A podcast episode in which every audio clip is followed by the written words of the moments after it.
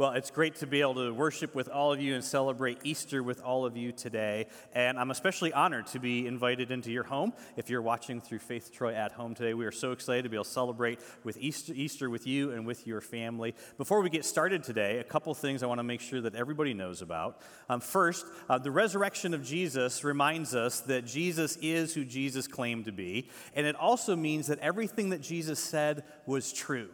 It meant that God was actually doing something brand new. He was doing something new in the world for the world, something for you. Starting next week, we're going to begin a brand new sermon series talking about this brand new kingdom that Jesus has brought into our world, this kingdom that continues to grow, that He asks us to be a part of, and that Jesus continues to make happen in our lives and in our world today. So I hope that you will be part of this series with us. And we know that during this past year, all of us have gone through so much and have experienced so much, um, so much that uh, really just cannot even be uh, captured into words. We also know that God's word is filled with hope, it's filled with healing, it's filled with promises for how God is with us, even in the most difficult times. And so we have put together a special series on YouTube. It's a five part series God's Weapons for Dealing with Mental Health. We hope that this will be something that is beneficial to you, to your family, to people that you care about. If you're watching on YouTube right now, make sure you like and subscribe our channel. You'll find out when this is released later this week. And for those of you who are here in the room with us, then you can watch this when you're home as well. Now, I absolutely love Easter, right? When you're the pastor and it's Easter, um, it, you know, everyone already kind of knows what you're going to talk about, right? Because um, this isn't, you know, hey, have you heard the one about, right?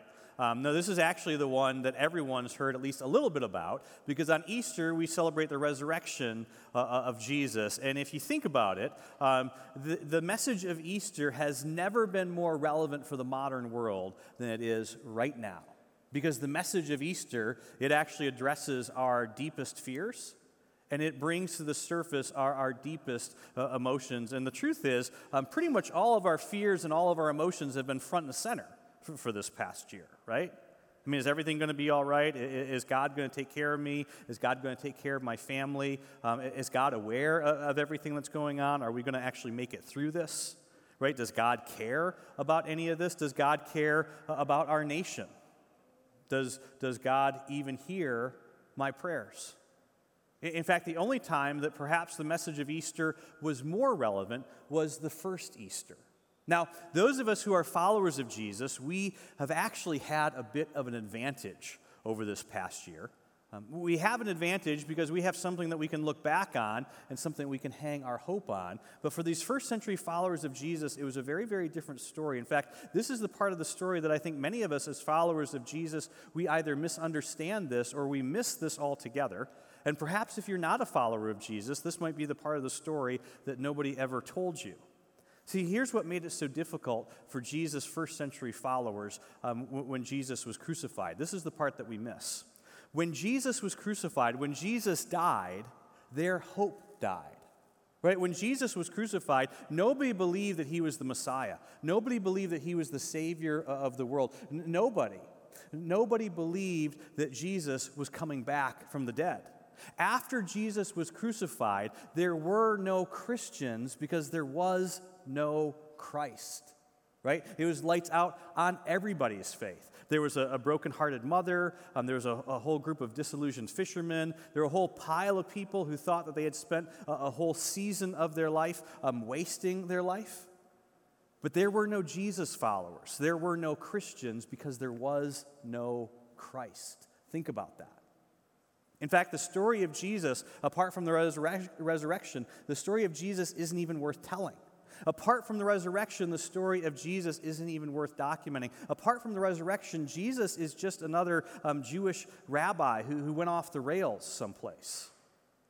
Apart from the resurrection, Jesus is nothing more than a, a wannabe Messiah who is executed by Rome. I mean, they come, right, and then, and then they go. And the people who were closest to Jesus, right, they are so excruciatingly honest. In fact, it's one of the reasons why you should take their account seriously.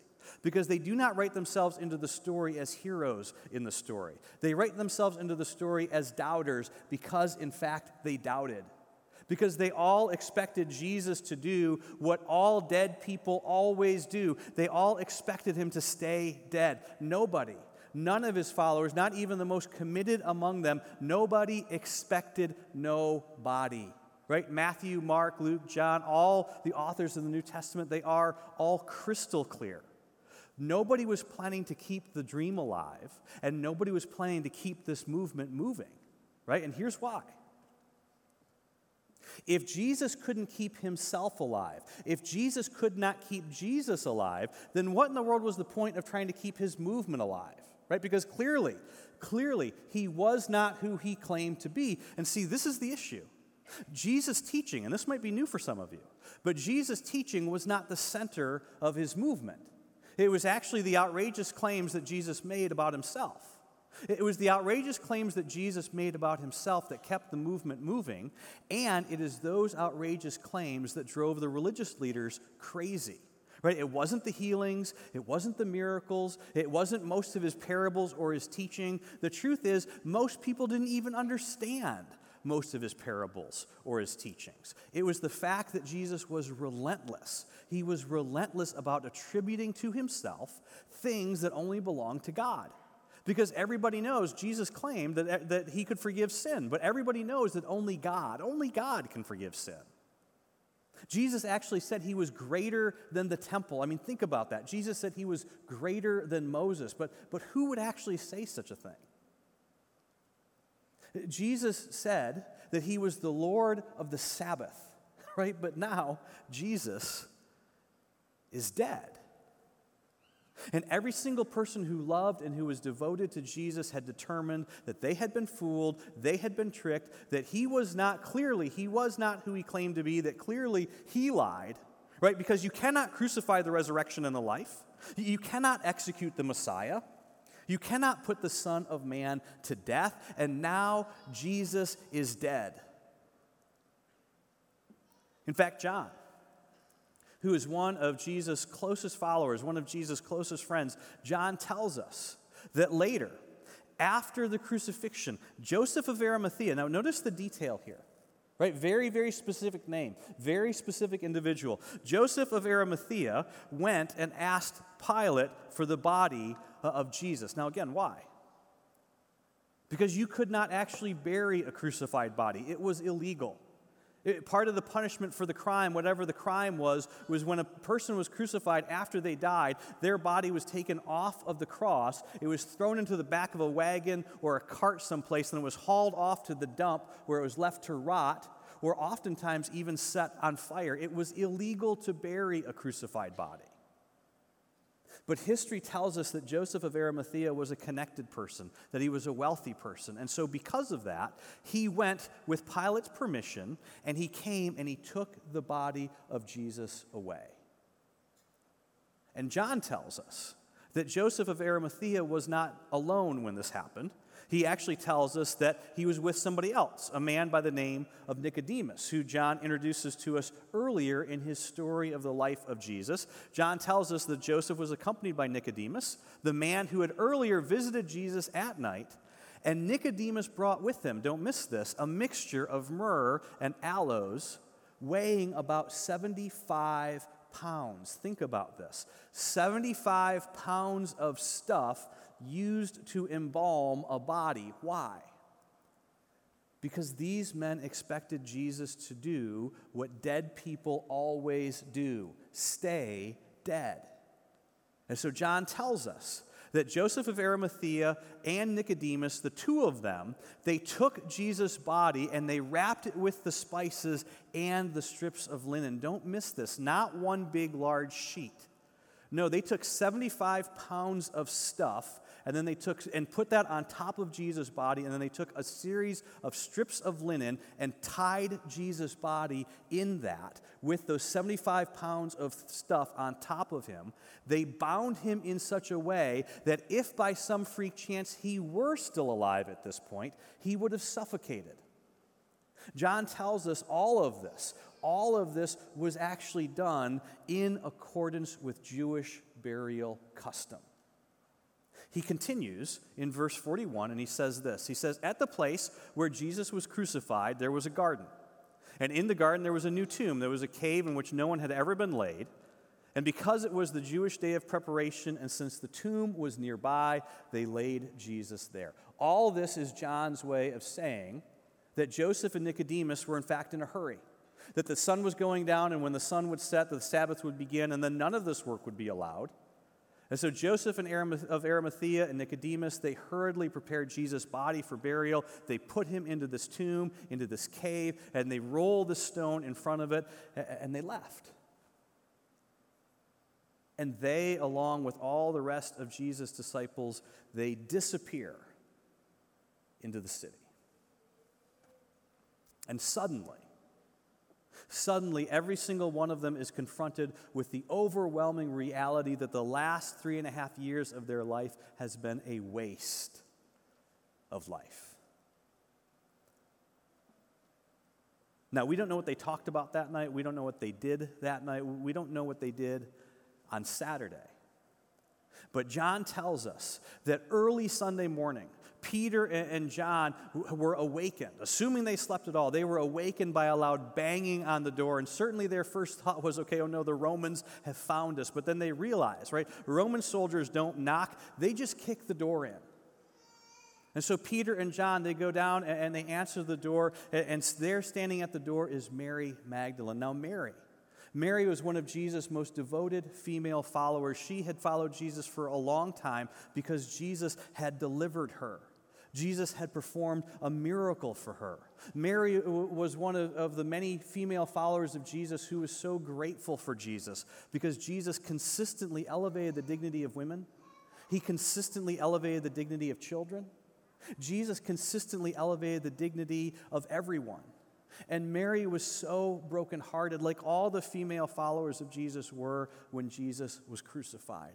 And Mary is standing outside of this door and she's banging on this door. And, and Peter and John, they go and open the door. And, and Mary is there. She's panicked. She's sobbing. They can barely understand what she's saying. And she looks at Peter and she looks at John and she says to them, They have taken the Lord out of the tomb, and we don't know where they have put him.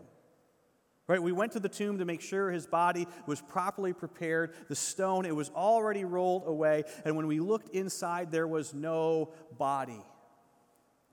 And, and Mary assumes, right, what anyone would assume not a miracle, not a resurrection. No one writes themselves into the story as a hero or even as a believer. Mary looked into an empty tomb and she assumed what anyone in the first century would assume someone has stolen the body. Someone has taken the body of our Lord, and we don't know where they, whoever they are, we don't know where they put him. And John tells us that whereas Peter and himself had been hiding the night before, suddenly they, they feel the urgency of this moment. And because Peter and John know the location of where Jesus' body has been laid, they go running, John says. They go running for the tomb. John, in fact, tells us that he, that Peter and the other disciple, this is actually John talking about himself. The other disciple started for the tomb. Both of us were running, John says, but the other disciple, meaning John, actually outran Peter. And he reached the tomb first. And John tells us that what he saw when he got to that tomb that day, it was not at all what he was expecting to see because John says, Listen, I, I bent over and I looked inside that tomb and, and I could see um, these strips of linen lying there, but, um, but, but I'll be honest at this point, I, I, I didn't go in. And why didn't John go in? Because it was dark. Because it was a tomb right? He's no hero, right? Notice the honesty here.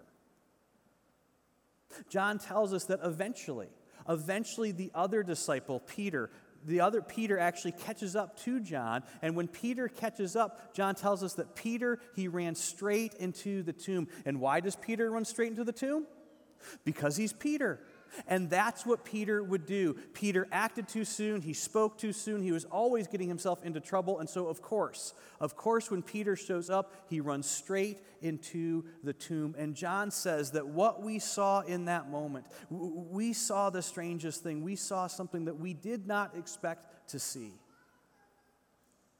Because when somebody steals a body, they take the body and everything with it. But what we saw in that moment, John says, it convinced us that the world, our world, had changed, that something happened. John says, We saw the strips of linen lying there, as well as the cloth that had been wrapped around Jesus' head. But the cloth was separate. It was still in the place that it should be, separated from the, the linen. There was no mess. This was not a rush job. Thieves would never take the time to neatly untie all of those strips of linen and then neatly pile them up someplace else in the tomb. Nobody would take the time to unembalm a body.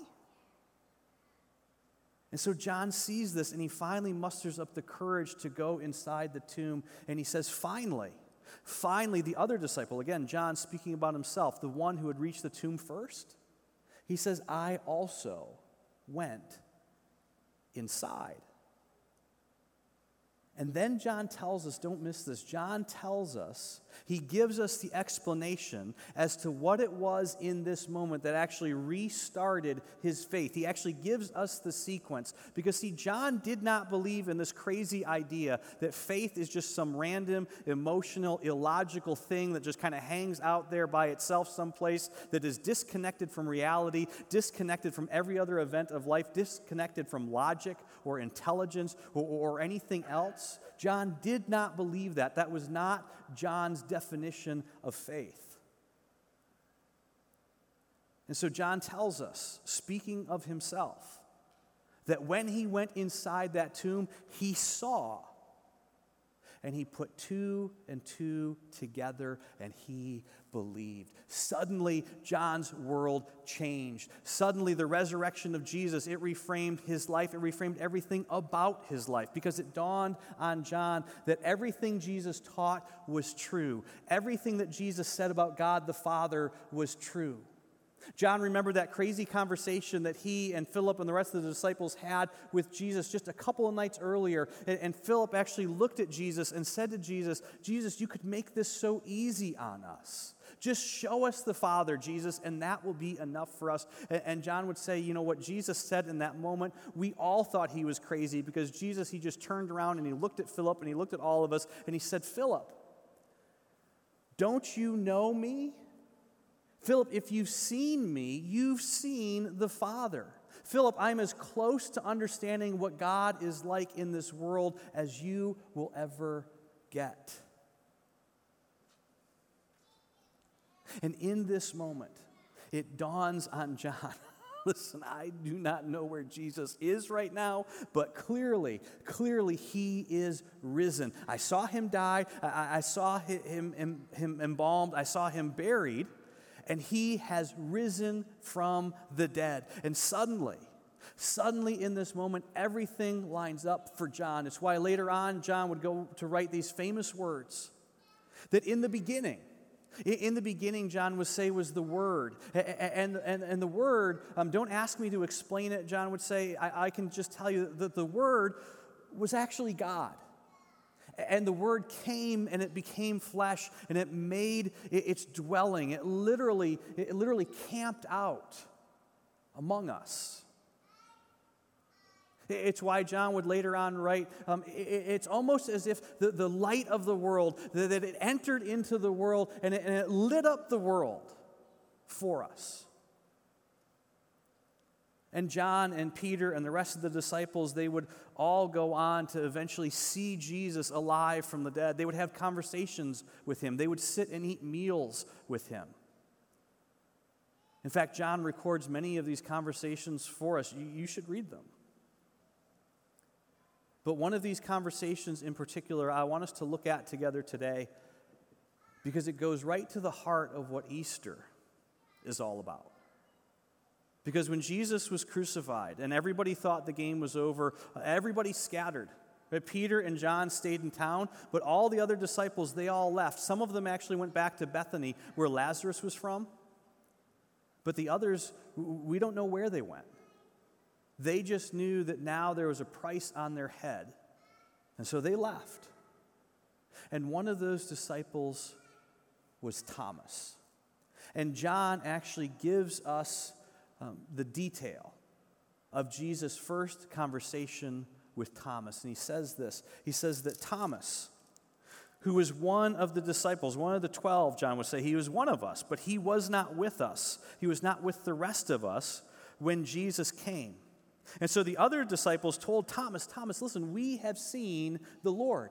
Right? Because Jesus' sightings were actually occurring all throughout Jerusalem and the greater vicinity at this point. And apparently, Thomas heard about this that people were saying that Jesus was back from the dead.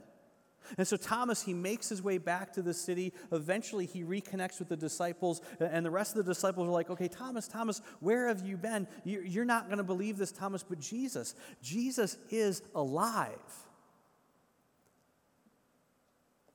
But Thomas isn't superstitious. In fact, Thomas feels like he just spent the last season of his life wasting his life. So he's certainly not going to spend the rest of his life chasing a fairy tale or a ghost story or a rumor. And so don't miss this. Thomas looks at his closest friends and he says to them, Guys, come on, listen, unless I see the nail marks in his hands and I put my finger where the nails were and I put my hands into his side, I am not, I will not, I will not believe. Now, I want you to think about this for a minute. Thomas spent three years of his life with Jesus. I mean, he had seen the miracles.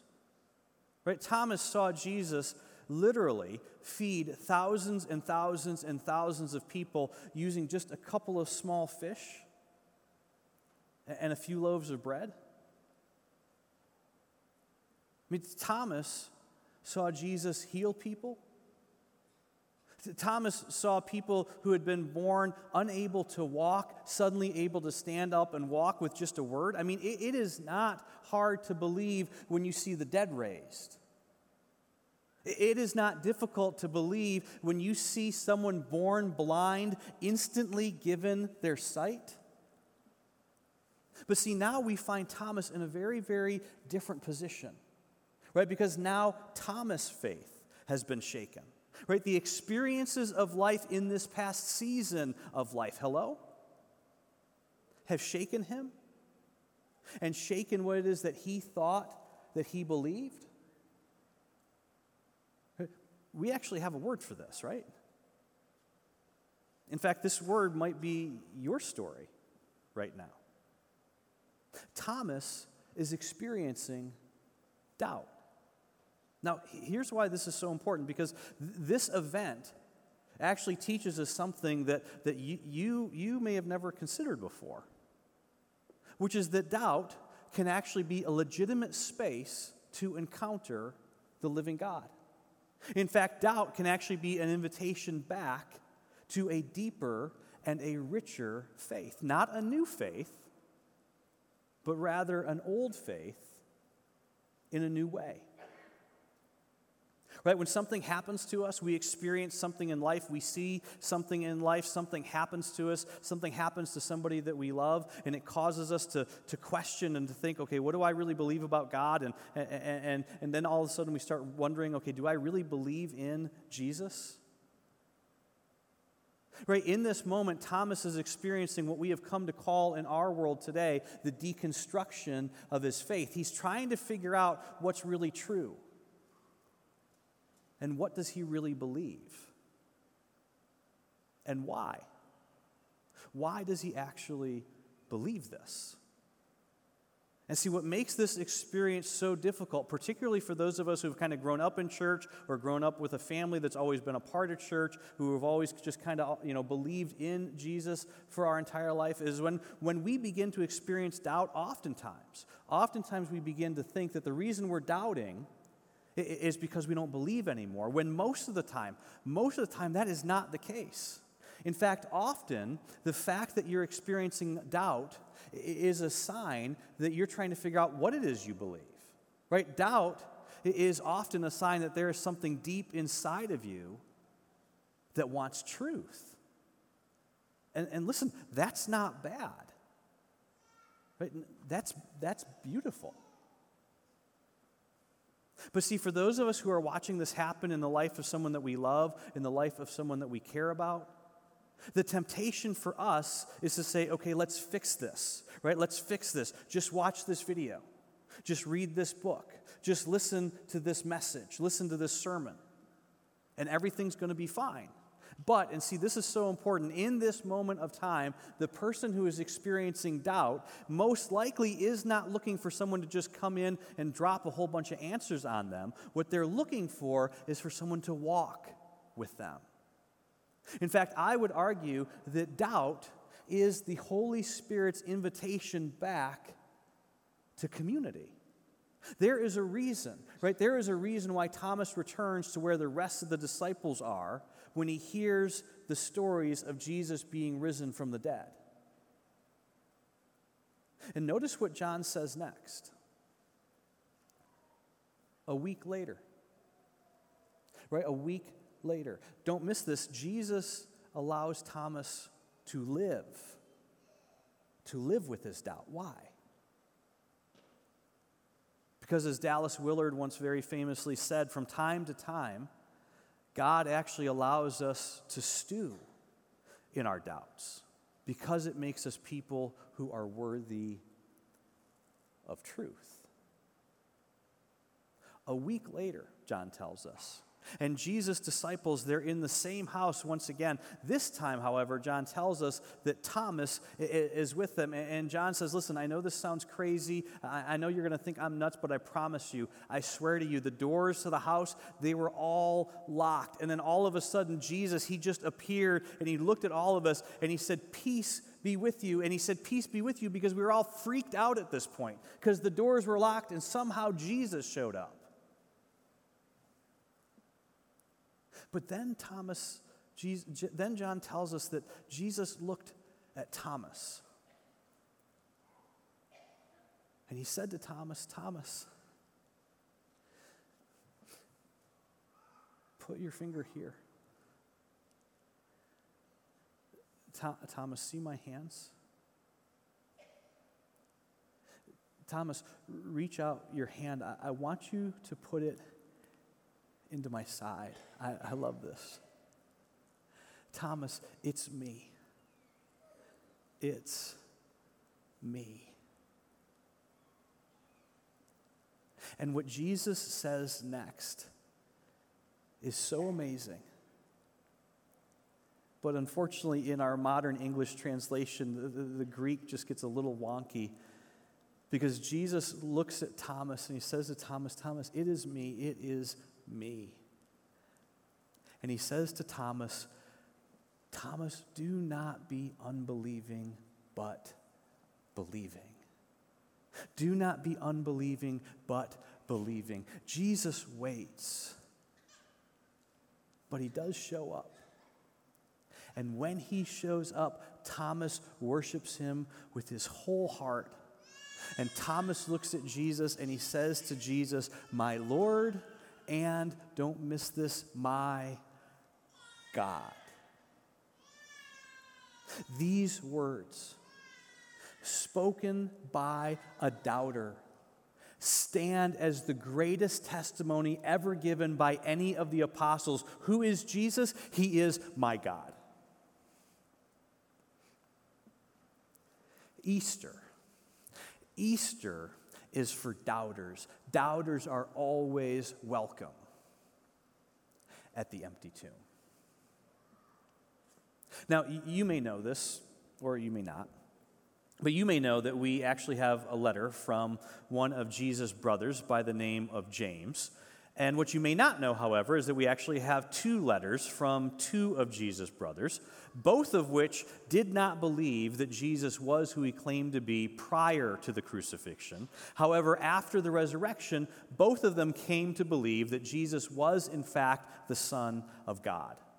Now, the second letter that we have is very short, it's only about a chapter long, and it was written by Jesus' brother Jude. And in it, Jude reminds all of us who are followers of Jesus, he says, be merciful, right? Be merciful to those who doubt, right? implying that as followers of Jesus, there's always going to be people with doubts among us. And when we meet them, when we meet them, we're to be kind, right? We're to be gentle. That, that we're never to view someone with doubts or questions as a problem, but rather we should see them as a gift from the living God. Now, you might not know what actually happens to Thomas after this conversation with Jesus, but Thomas becomes a missionary. In fact, today, 20 generations after this event, 30 million followers of Jesus in India are celebrating Easter. They are celebrating the resurrection of Jesus Christ from the dead because a doubter allowed his doubts about Jesus to bring him back into a community of followers of Jesus who walked alongside him knowing that he had doubts, who, where he could experience the presence of Jesus and the truth of Jesus even while he had questions about Jesus. And so, to the person here or who's watching today and who's hearing all this, and you're struggling with what you believe, and you don't know um, what you believe or if you believe, and you've got all kinds of questions, and you think, okay, can God ever use me? Does God care about me? Do my questions and my doubt, do, the, do those things make God angry at me?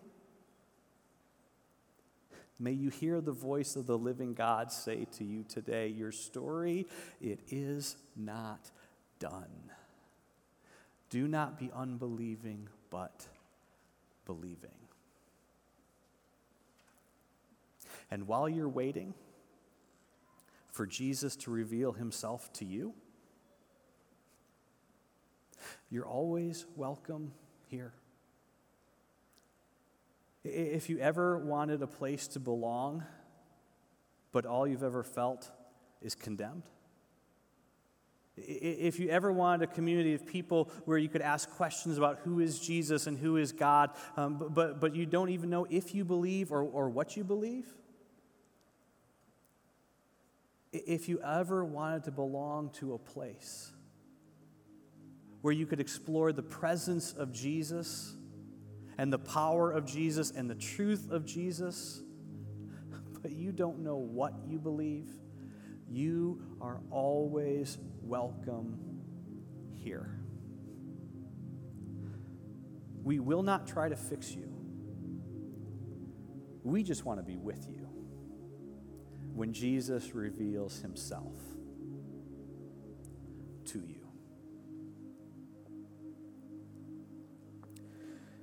And what John tells us next is so amazing because Jesus leaves his immediate context.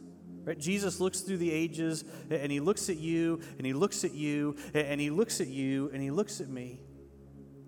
Jesus actually leaves his, his immediate context. He knows that this conversation with Thomas is going to be talked about for centuries and for generations. And so, with you in mind, and with me in mind, Jesus says to Thomas and to all those that were gathered that day in that house, Blessed are those who have not seen and yet have believed. Blessed is that future generation. Blessed are those people that come after you. Blessed are those people that you tell. John, blessed are those people who will read your account. Matthew, blessed are those who will read your account. Thomas, blessed are those people who will hear your testimony. Blessed is that future generation that hears and that believes, but who have not seen. And then John closes his account of the life and the resurrection of Jesus with an invitation. It's a, simple invitation, it's an invitation for all of us. In fact, it's an invitation that John um, offers and makes repeatedly all throughout his gospel. John says, Listen, I want you to believe um, that my testimony, that my testimony about Jesus is true. I, I want you to believe that Jesus is who Jesus claimed to be. And once you're convinced of that, John would say, then I want you to place your trust in Jesus. John says, I, I want you to believe that. And then I want you to trust in. I want you to believe that. And then I want you to trust in. Here's how John says it John tells us this that Jesus, He performed many other signs in the presence of his disciples. John says, We saw them. We were there. We, we all saw them. But listen, I, I did not write about all of them in my letter, in my document, in, in my book. But these, these ones that I have written about, these ones that I've selected, these conversations that I've selected, these miracles that I've selected, these are written so that you may know what happened. They've been written by me, John. I, I've ordered them in such a way that you may believe that Jesus, that he is the Messiah, that he is the Son of God. That's the believe that part. I want you to believe what Jesus said about himself, but then I also want you to trust in. And why? So that you may have life. So that in your grief you may have hope so that in your fear you may have courage, so that in your pain you may have comfort,